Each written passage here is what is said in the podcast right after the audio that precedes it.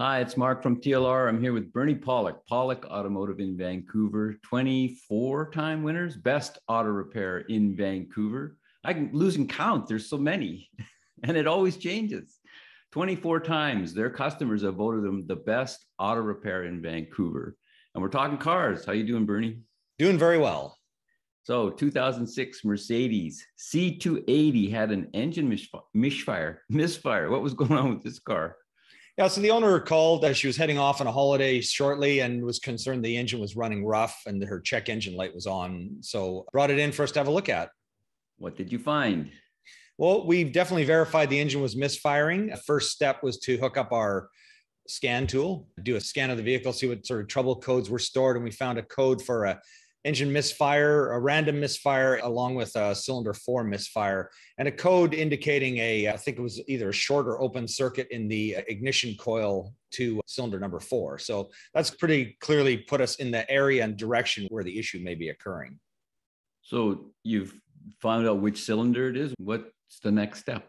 So the next step is to verify that it is in fact an ignition coil or spark plug, or see what it is. So I'll just share some pictures here, because what we did for the next step was to, and there's our C280, next picture, is to hook up a lab scope to actually look at the firing pattern of the ignition coils. So this is what we see on a lab scope. This is a firing pattern of a good ignition coil. You can see, and I'm horrible at explaining the details of this. There's people that are much better, but you can see a lot of, let's call it electrical action here. Voltage, this is when the spark is actually fired at this moment here. I'm going to go in to show you the bad coil. So this was number 4 cylinders coil. As you can see, there's no energy buildup. There's no energy release. It's just basically one little firing, issue occurring. So that pretty much indicates the coil's bad. Doesn't 100% prove it, because there could be an electrical issue as well. So the next step was to swap the ignition coils from one cylinder to another. Now, sometimes you can just do this and verify if the problem follows with the codes, then you know the problem's there. But I figure it's easier to, you can get some good evidence on what's actually happening in terms of, again, here's the good pattern, here's the bad pattern, see if it follows. So I swapped the coil from cylinder 4 to 5. Pulled the spark plug out to visually inspect it. They were original spark plugs, looked okay. Vehicle's only got 87,000 kilometers, so it's still pretty young, but 2006, that makes it about a 15-year-old car at this point in time. So the spark plugs are old. Anyways, swapped the coils, retested the pattern. The problem followed the ignition coil, so we knew 100% it was the ignition coil in number 4 cylinder that was causing the issue. So you just then replaced the bad coil and that was it?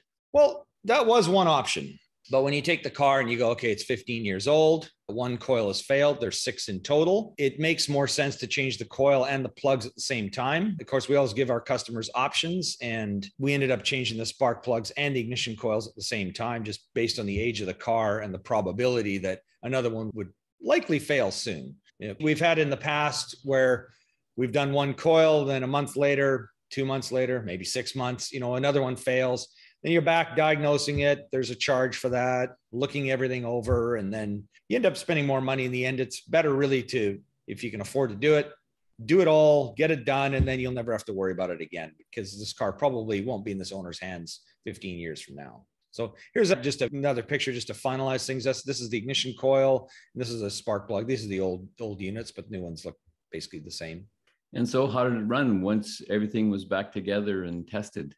Well, I like to say these are Hollywood podcasts. It's always a happy ending, or almost always. Yeah, no, it ran great. Yeah, car ran fantastically. Just for a little extra thoroughness, of course, we cleared the codes, road tested, and actually looked at you can monitor misfires on a scan tool. It'll show any misfiring issues. Drove it for a while. Nothing at all is perfect. So yeah, it ran great. And I wouldn't expect there to be any problem with this for quite a long time, especially the coils and plugs. And how are these C280s for reliability? Yeah, it's a good car. I mean, it's a fairly basic for a Mercedes, although, basic is pretty luxurious. This car is kind of interesting because it actually doesn't have power seats, which is really strange for a Mercedes. But yeah, it's a nice car. And, actually the fact that it doesn't have power seats actually makes it a little more basic and less to go wrong. But overall, good car, good reliability. We've serviced this car for many years, and the owner drives it very little. And this is the first time I think this and a belt problem has been about the only thing that's really gone wrong with the car. So it's been quite good. If you're looking for service for your Merc in Vancouver, the guys to see are Pollock Automotive. You can reach them at 604-327-7112 to book your appointment. You can go to the website, pollockautomotive.com. You can book online there. They will get in touch with you. They'll get prepared for when you show up. and make sure that they're ready to service your car as soon and quickly and as efficiently as possible. Of course, you can also check out the website. There's hundreds of videos on there. The YouTube channel, Pollock Auto Repair, hundreds of videos, not stretching it at all, over 900. And of course, we really appreciate you watching and listening. Thanks, Bernie. Thank you, Mark. Thanks for watching.